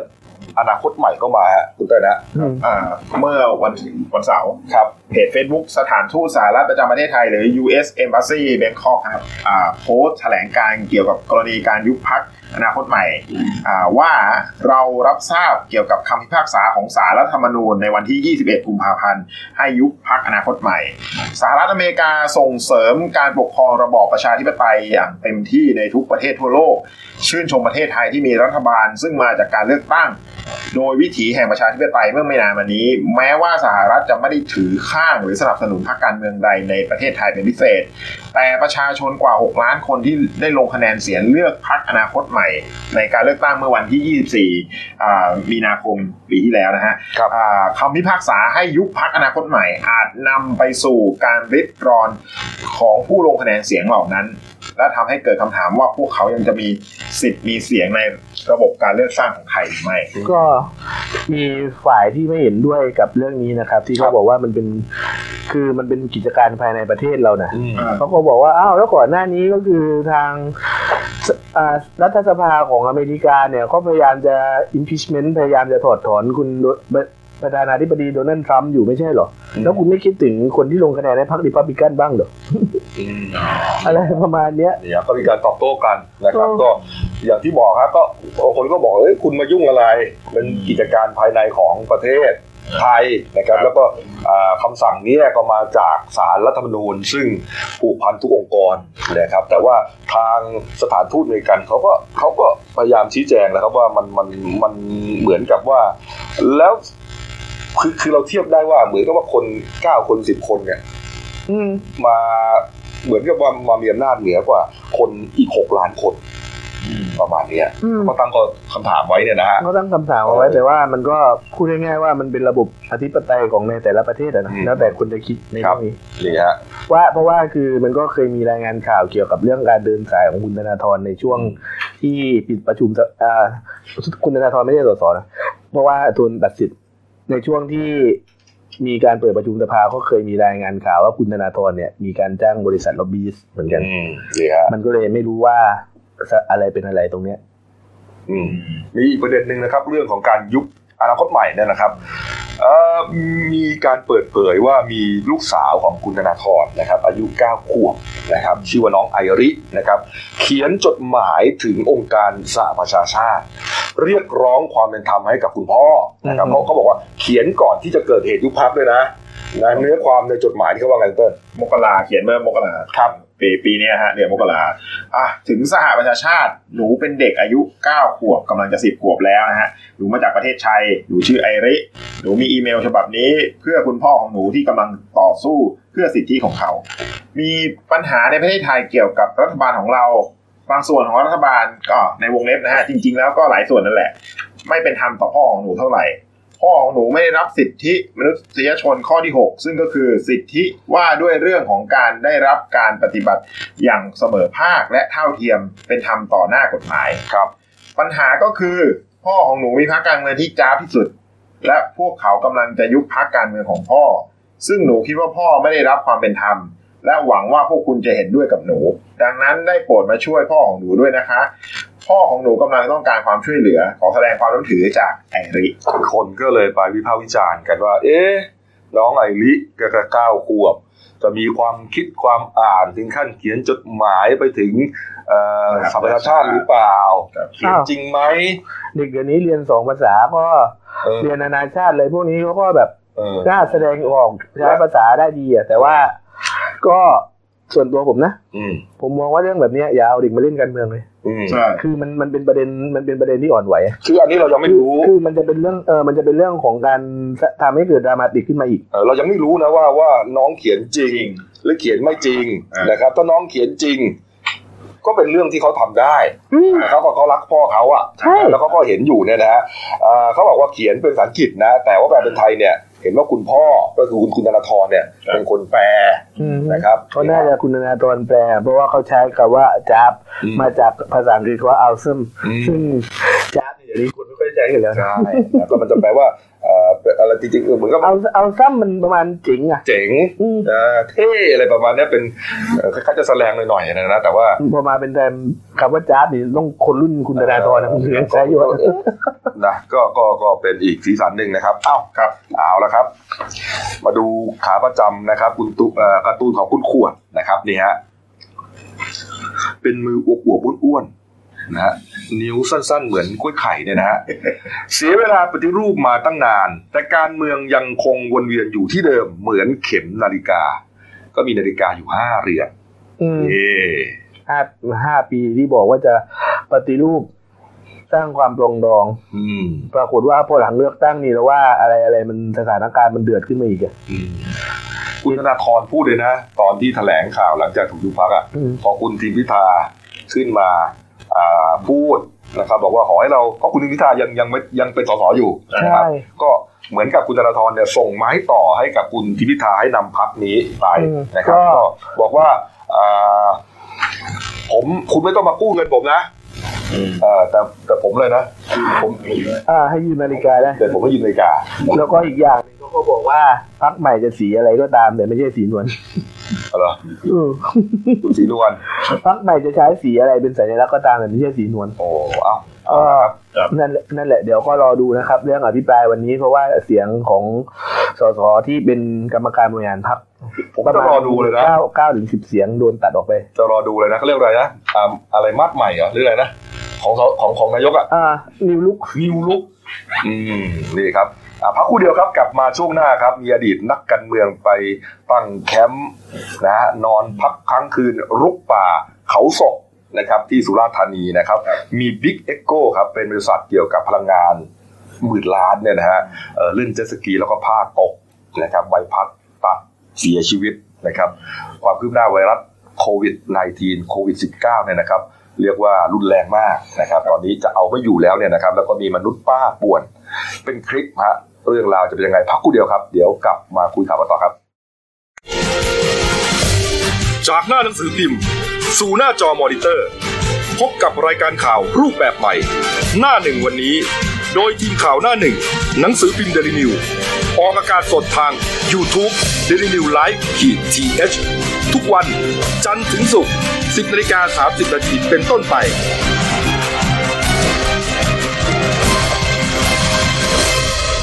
แล้วคุณจะได้รู้จักข่าวที่ลึกยิ่งขึ้น จากหน้าหนังสือพิมพ์ สู่หน้าจอมอนิเตอร์ พบกับรายการข่าวรูปแบบใหม่ หน้าหนึ่งวันนี้ โดยทีมข่าวหน้าหนึ่ง หนังสือพิมพ์เดลิวิว ออกอากาศสดทาง YouTube d e l i n e w l i v e ขีดทีเทุกวันจันทร์ถึงศุกร์10นาฬิกา30นาทีเป็นต้นไป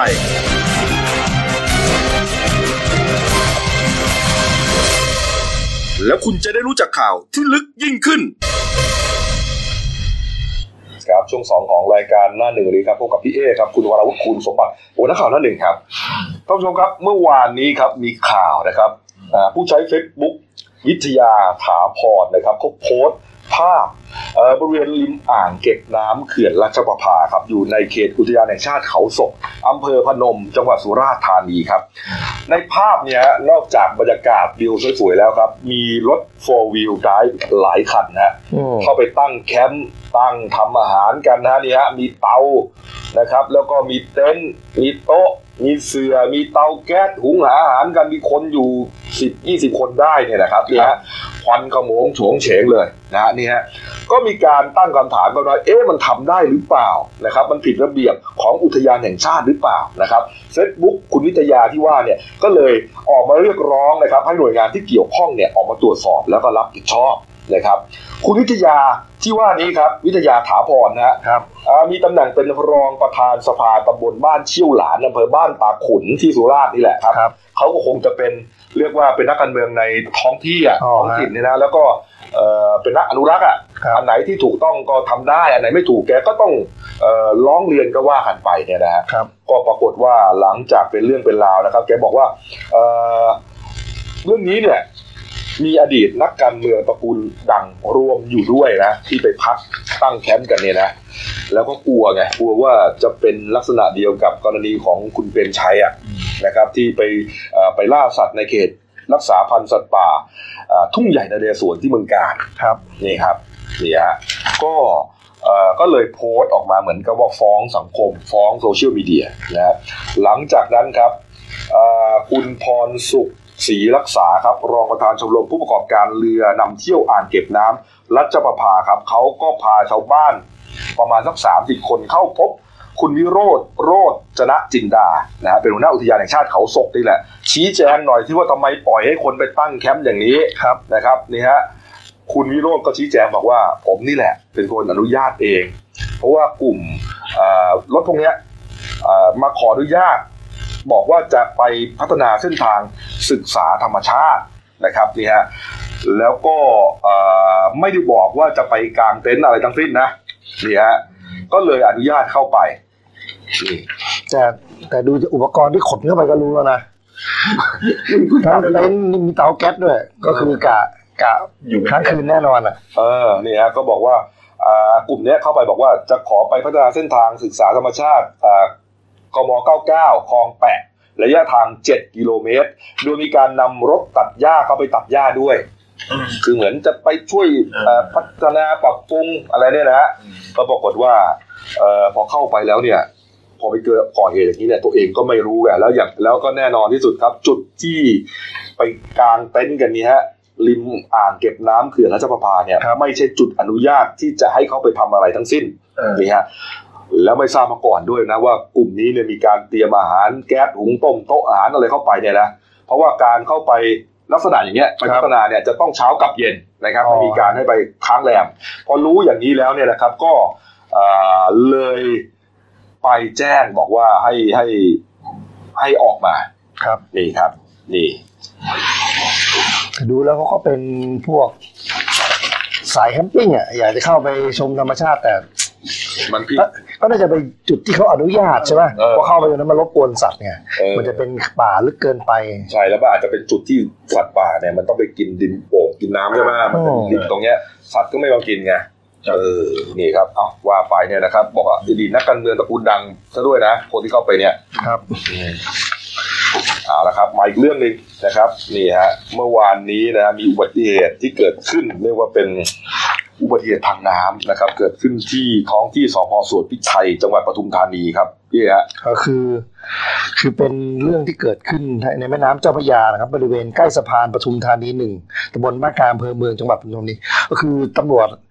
ตำรวจสพสวนพิไทยได้รับแจ้งว่ามีอุบัติเหตุเจ็ตสกีประสบอุบัติเหตุ ชนเข้ากับเรือ ชนกับเรือแล้วก็ คนที่ขี่เจ็ตสกีเนี่ยโดนตกลงไปในน้ำแล้วมุดลงไปใต้ท้องเรือโดนใบพัดเรือ เฉือนบาดเจ็บสาหัส ก็คือขี่กันสองคนนะครับอืมก็ทราบว่าคนที่เสียชีวิตเนี่ยก็คือนายจักรกิจพิบูลไพโรธอายุ 59 ปี ซึ่งซึ่งเป็น CEO ครับทำการผู้จัดการใหญ่ของบริษัทผลิตไฟฟ้าจำกัดมหาชน หรือ e c o Group โอ้โหนะครับ ส่วนคนที่นั่งไปด้วยอะก็เหมือนเป็นครูฝึกอะครับคือ รองศาสตราจารย์ดรบดินทร์รัศมีเทศนะครับรองอธิการบดีมหาวิทยาลัยเกษตรศาสตร์ ครับ เหมือนลักษณะเขาไปเขาไปออกกำลังกายได้เจ็ตสกีกันนะแล้วก็ทางท่านท่านจักรกิจเนี่ยก็ให้ เป็นคนขี่แล้วก็มีรองดรบดินทร์เนี่ยอ่าเขาคุมอยู่ข้างหลังแล้วเหมือนลักษณะว่าแบบคุมไม่อยู่อะเจ็ตสกีก็เลยเสียหลักพุ่งไปชนเรือ อาจจะเป็นเรือพักพวกกันที่จอดดูอยู่รอบๆเนี่ย แล้วก็ด้วยความโชคร้ายครับล่างมุดเข้าไปใต้น้ำโดนใบพัดเรือเฉือน โอ้โหเขาบอกว่าตอนตกลงไปเนี่ยนะก็เอาขึ้นมาเนี่ยใบพัดเนี่ยมันตัดแข นตัดขาเกือบขาดอะพยายามช่วยชีวิตกันเต็มที่นะ แต่ว่าเนื่องจากว่าเอ่อบาดแผลมันใหญ่มากโอ้โหมันนะครับ แล้วก็ผู้ตายเนี่ยคงจะทนพิษบาดแผลไม่ไหวนะแล้วก็ครับเสียชีวิตในที่สุดเนี่ยนะครับคือคือเจ็ตสกีเนี่ยเป็นกีฬาที่ค่อนข้างปลอดภัยนะเพราะเป็นกีฬาที่เล่นในน้ำตกลงไปก็อาจจะไม่เจ็บตัวมาก เพราะว่าคนที่เล่นเขาจะใส่หมวกกันน็อกเพื่อป้องกันศีรษะกระแทกแต่นี่เป็นความโชคร้ายมากนะครับมุดเข้าไปใต้ท้องเรืออืมโอ้แต่บริษัท EGCO นี่ตอนแรกพวกเรา นั่งฟังกันก็ EGCO มันก็คุ้นเป็นโรงผลิตไฟฟ้า ไม่ธรรมดานะครับ เป็นโรงงานผลิตไฟฟ้าขนาดใหญ่นะครับ มีโรงงานผลิตไฟฟ้า 28 แห่งใน 6 ประเทศนะครับสปปลาว ฟิลิปปินส์อินโดออสเตรเลียและเกาหลีใต้นะครับครับโดยคือที่เราคุ้นคุ้นๆหูก็คือโรงงานไฟฟ้าไซยะบุรีนี่ก็เป็นของ EGCO อืมนะฮะที่ลาวนะ ใช่ครับครับแล้วก็ ที่ San Buenaventura ของฟิลิปปินส์นี่ก็เป็นของเขา แล้วที่กำลังสร้างอีกสองแห่งก็คือที่กังดงครับเกาหลีใต้ แล้วโรงงานพลังน้ำน้ำเทินที่สปปลาวอีกแห่งหนึ่งครับคุณก็เรียกเรียกว่าเป็นหมื่นล้านนะครับอืมกำไรกำไรมากบริษัทนี้เป็นก่อนจะมาเป็น CEO EGCO Group นะฮะคุณจักริดเนี่ยอ่าเป็นรองผู้ว่าการสายการพัฒนาธุรกิจของการไฟฟ้าฝ่ายผลิตแห่งประเทศไทยฮะอ๋อครับนี่ฮะนี่ฮะแล้วก็มีบุคลิก เงียบขรึมนะฮะแต่ว่าใจดีนะฮะผู้ใต้บังคับบัญชาเนี่ยรักพอเสียชีวิตไปเนี่ยก็เป็นที่เสียใจอย่างมากนะครับ ส่วนอาจารย์บดินทร์เนี่ยครับอ๋อใช่ใช่อาจารย์บดินทร์เนี่ยก่อนหน้านี้ก็เคยมีเหตุกับแกแล้วนะใช่ไม่ธรรมดาครับก่อนหน้านี้เคยเป็นข่าวเมื่อปี58นะครับ ไปแข่งเจ็ตสกีนะครับแล้วพัดตกลอยอยู่กลางทะเล19ชั่วโมงนะครับครับตอนนั้นเป็นข่าวเลยนะเป็นข่าวดังแล้วก็จนหน่วยกู้ภัยเขาไปตามค้นหา ตอนนั้นเหมือนกับว่าไม่รู้จะเป็นตายแล้วดียังไงใช่ด้วแต่หายเงียบไปเลย แล้วก็เออแล้วก็ช่วยกลับมาได้นะครับ นี่นี่ฮะก็จนมาประสบอุบัติเหตุครั้งนี้อีกในครั้งนี้ยังโชคดีแค่บาดเจ็บนะครับอืมครับอะขอแสดงความเสียใจกับครอบครัวของคุณจักริดด้วยโอ้แต่แต่เกโก้ตอมต่อนิดนึงเขาไปดูโอ้โหราคาหุ้นก็แพงมากนะอืมตัวละสามร้อยสี่สิบหุ้นไฟฟ้าเนี่ยแพงใช่โอ้โหแบบนะครับ อืม อ่าเอาละครับ มาดูสถานการณ์การแพร่ระบาดของโรคโอ้โหที่มาจากไวมารัแล้สวครับโคมาแล้ววิดครับ19 โควิด 19 นะครับ ตอนนี้เนี่ยเกาหลีเอาไม่อยู่นะพี่เติ้ลครับครับอะเอามาดูภาพรวมครับครับติดเชื้อทั่วโลกอะเมื่อวานนี้อยู่ที่ 2,469 รายนะครับผู้ตายผู้ตายผู้เสียชีวิตครับ ส่วนผู้ติดเชื้อเนี่ยอยู่ที่หมื่นแปดพันเก้าร้อยเก้าสิบเอ็ดใกล้สารกันไปทุกทีแล้วอ่าอืม ทีนี้เนี่ยมันจะมีของเกาหลีใต้ที่เมื่อวานเสียชีวิต 5 คน แล้วก็ติดเชื้อเนี่ยพุ่งก้าวกระโดดมาเป็น 602 คนเลยอืมเห็นเขาบอกเป็นฝีมือคุณป้ามหาภัยคือคือคือทางประธานนี้มาประธานาธิบดีมุนแจอินเนี่ยเอ่อได้ผู้นำผู้นำเกาหลีใต้ประกาศเนี่ยยก ยกระดับเตือนภัยสูงสุด แล้วก็อ่าระบุว่าภายในสองสามวันเนี้จะเป็นจุดพลิกพลิกผันสำคัญ เนื่องจากผู้ป่วยส่วนใหญ่มีความเชื่อมโยงกับสองสถานที่สถานอืที่มแรกเนี่ยคือโบสถ์ของลัทธิชินชอนจินั่นเลยเป็นลัทใช่เลธิยที่เชื่อเรื่องวันสิ้นโลกที่เมื่อกี้พี่เอบอกว่านั่นแหละครับป้าคุณป้าวัย61ปีเนี่ยครับที่ติดเชื้อแล้วไปร่วมกิจกรรมที่โบสถ์เนี่ย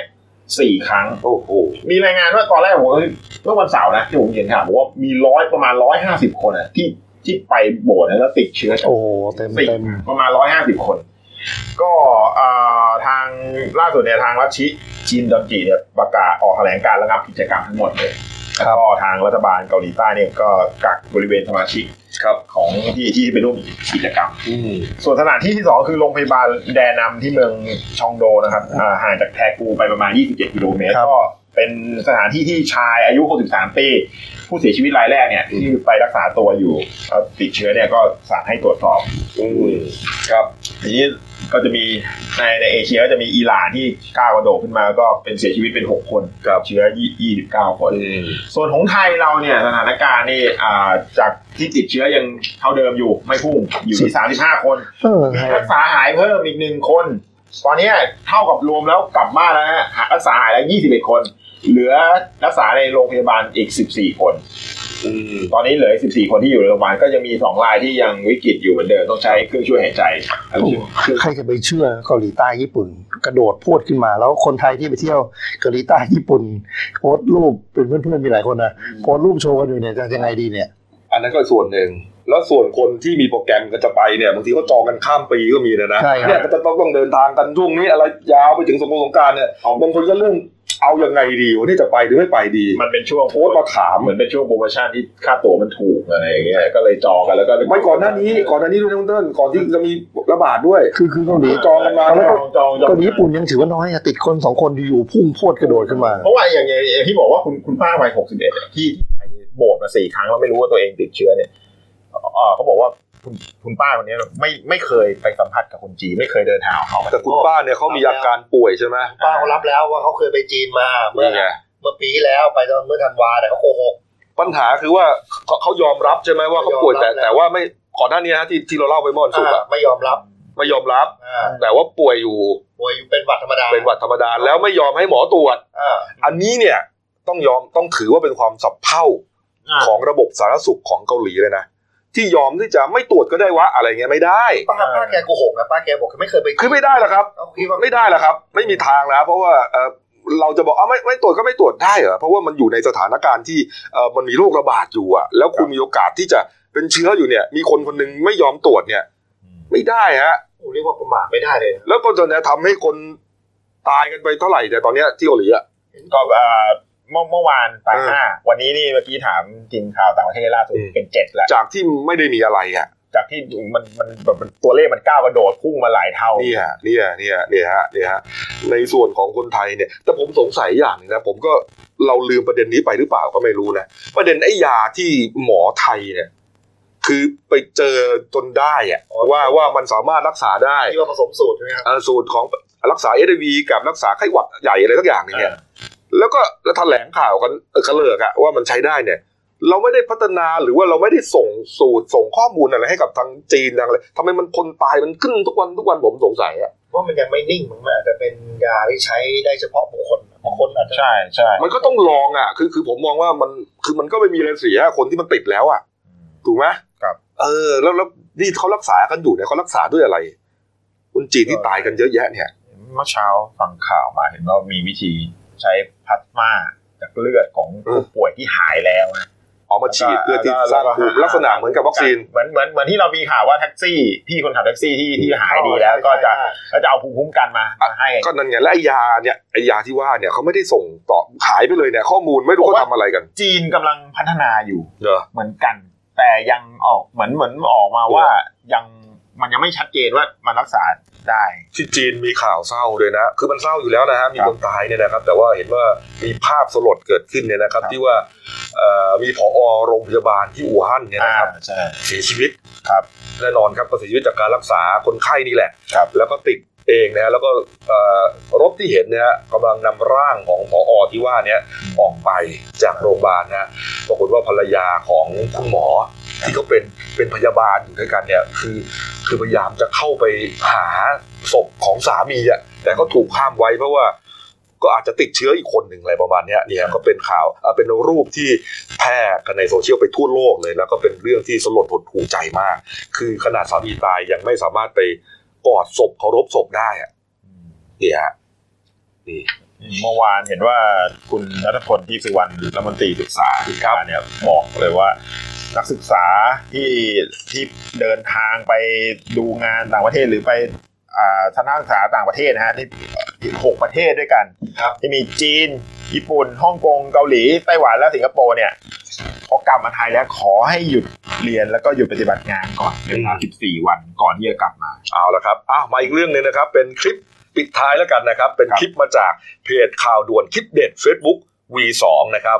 เขาแคปชั่นไว้อย่างนี้ครับบรรยายไว้อย่างนี้ครับ มนุษย์ป้าสุดป่วนอย่างปั่น วัยรุ่นมาทำงานก่อสร้าง สุดงง ถูกฉีดน้ำใส่ ถูกหักที่ปัดน้ำฝน แถมขวางรถไม่ให้กลับสงสัยป้าคงเหงา เหตุเกิดเมื่อ 20 กุมภาพันธ์ 63 ฮะ ไปดูคลิปกันฮะ เดี๋ยวผมจะอธิบายไปนี่ฮะ นี่นี่อะนี่หักหักเลย แล้วก็เดินไป คนในรถก็ เอ้าอะไรเปล่าวะเนี่ย ก็ถ่ายคลิปไว้ฮะ ถ่ายคลิปไว้ป้าก็เดินเข้าบ้านไป นี่อันนี้อันนี้บิดบิดกระจกมองข้างกันไปแล้วนะอ่านะครับนี่ฮะเออนี่ฮะ แล้วก็เดี๋ยวไปคือคนงานก่อสร้างที่เป็นคนถ่ายคลิปเนี่ยนี่เขามาเขามาเหมือนสอ่าซ่อมแซมต่อเติมบ้านข้างอ่าๆนี่ฮะนี่มันมันติดคุณป้าไงมันก็ต้องเสียงดังโวยวายปุ้งเป้งอะไรกันบ้างเนี่ยนะฝุ่นฝนเนี่ยนะคุณป้านี่ฉีดน้ำใส่เลยฮะฉีดน้ำใส่ไอ้เสื้อแดงต้องวิ่งหนีอะโอ้ยมันฉีดอะไรกูเนี่ยแล้วก็วิ่งหนี ฉีดบนรถน้ำต้นไม้อะต้นเออทานไงเออเสียงดังนี่เนี่ยฉีดฉีดเยอะฉีดฉีดหินเหนียนอย่างนี้นะนี่ฉีดเลยฉีดเลยกูรำคาญฉีดแม่งเลยนี่โชว์ลิเดตให้ดูบ้างเออนี่มีฉีดน้ำนี่ฮะคนงานบอกไม่เป็นไรไม่เป็นไรออกมาออกมาเราเรามาทำงานเฉยๆคนงานก็ใจเย็นนะไปเจอคนงานที่มันซ่าๆหน่อยก็ก็ก็ก็ก็เจอนะโอ้โหอะไรฮะคุณเติ้ลเปล่าถ้าเจอคุณจะโอ้ทำไมอะอย่างที่อย่างที่พี่โกบอกไงเออถ้าเจอแบบ นะคนไม่ยอมคนเออไปฉีดใส่น้ำเขาเนี่ยนะน้ำใส่เขาอะโอ้โหทำลายทรัพย์สินบุกลุกบ้านแล้วมีอันตอนท้ายเขาจะกลับบ้าน อ่า คือคนงานก็คงจะทำงานเสร็จแล้วจะกลับไงครับป้าไปยืนขวางยืนขวางรถไว้ให้เขาถอยหลังอะมาคิดมาฮะนี่ฮะอันนี้นี่ตอนหักหักนะอ๋อตอนท้ายตัดออกไปก็แล้วกันอ่า นะครับนี่นั่นแหละ ไปถอยไปขวางเขาไอ้วัยรุ่นคนนั้นก็บอกว่า ถอยหน่อยครับป้าถอยหน่อยผมจะกลับแล้วก็ยืนยืนไม่ยอมถอยแต่ก็ต้องมองต้องมองคนละมุมอะมองสองมุมไม่ว่าไงว่าก่อนอาจจะถ่ายเนี่ยถ่ายจะป้าทำแล้วตอนตัวเองทำอะไรไว้บ้างมันอาจจะดังใช่ไหมอ่าใช่แล้วแล้วพวกคนงานอย่างเงี้ยส่วนใหญ่นะอันแรกปัญหาแรกคือจะปัสสาวะเรียราดฮะก็คือบางทีห้องน้ำเต็มก็ไปยืนฉี่ริมรั้วนี่ผมว่านะเออเออนี่นะป้าแกก็ ก็ไม่รู้หรือเปล่านะอันนั้นน่ะนะไม่รู้หรือเปล่าแต่แต่ที่แน่ๆเลยคือฝุ่นอ่าฝุ่นต้องมากกว่าปกติความน่ารำคาญเสียงดังความน่ารำคาญ ตัดเอกเอ่อตัดเหล็กออกเหล็กทั้งวันแหละทั้งวัน แต่เขาต้องยอมรับนะครับ ว่ามันหนีไม่พ้นหรอกนะครับ คือเขามาก่อสร้างเข้ามาต่อเติมเนี่ย มันก็ช่วงเวลาที่เขาเขาทำงานนั่นแหละนะครับ แล้วก็เขามีเขาเขามีกฎหมายกำหนดนะ หลังหกโมงเย็นเนี่ยห้ามทำอ่านะครับเอ่อทุ่มสองทุ่มไม่ได้ แล้วก็เอ่อ มันก็ไม่ได้ทำตลอดไปหรอก บ้านเขาทำเสร็จเขาก็เลิกทำแต่ว่าความสัมเราก็ต้องอดทนน่ะ ความสัมพันธ์คงไม่ดีระหว่างระหว่างบ้านเนี่ยเนี่ยฮะพวกนี้ก็แต่พวกเนี้ยคนเขาก็ไปคอมเมนต์นะพวกพวกเนี้ยบอกว่าพวกนี้ใจเย็นนะเออแล้วส่วนใหญ่เนี่ยจะเห็น เห็นว่าเด็กพวกนี้ใจเย็นอะผมว่านี่ไงนี่ไงนี่ไงนี่ไงตอนนี่ไงกลับนี่ไงตอนกลับไม่ยอมไม่ยอมให้ไม่กยลับอมให้กลับฮะอะดูป้าไม่ยอมไม่ยอมออกป้าจะให้ทำต่อเออไม่ใช่ ไม่รู้ป้าต้องการอะไรฮะผมก็ไม่รู้เหมือนกัน บอกป้าถอยที่จะกลับแล้วป้าบอกอาจจะถ่ายคลิป จะถ่ายคลิปทำไมผมจะกลับแล้วนี่ไงไม่ไม่ไม่ขวาแล้วเดินเดินมันเดินไม่ได้อะไรไม่รู้แต่ผมว่าก็แอปแอปสุภาพเคยเห็นกันนะพวกพวกบรรดาขาโจรทั้งหลายเนี่ยเหรอไม่มีด่าสักคำนี่ผมก็ถือว่าแปลกนะเอออ้าวเอาละครับวันนี้เราใช้เวลาพอสมควรนะเข้าสายเพราะว่าข้อมูลเยอะนะครับ แล้วก็เตรียมที่จะอภิปรายถ่ายทอดสดการอภิปรายไม่ไว้วางใจเนี่ยนะครับเอ้ามาดูหนังสือพิมพ์มาก่อน อะอย่างเร็วๆนะครับอะว่าไปมีไฟป่า ไฟป่าเขาใหญ่แล้วนะครับ เห็นว่าลามมาที่นครนายกใช่ไหมพี่มันเป็นพื้นพื้นป่ารอยต่อครับอืมนะครับแล้วก็เห็นว่าจะเข้าไปที่โรงเรียนในร้อยด้วยนะระดับทันดับทันใช่ไหมนะครับ ส่วนเรื่องสั้นของฉันนะครับ เรื่องที่ตีพิมพ์ลงหนังสือพิมพ์ฉบับ วันอังคารที่ 25 กุมภาพันธ์นะครับ ชื่อว่าเรื่องไม่เป็นไรนะครับนี่ฮะเขียนโดยเอ่อคุณมีเกียรติแซ่จิว เรื่องราวจะเป็นไงไปหาอ่านกันครับนะครับจบรายการเราก็สดบทเปรียบบันเทิงนะครับ แล้วก็งดอีก 2 รายการนะฮะ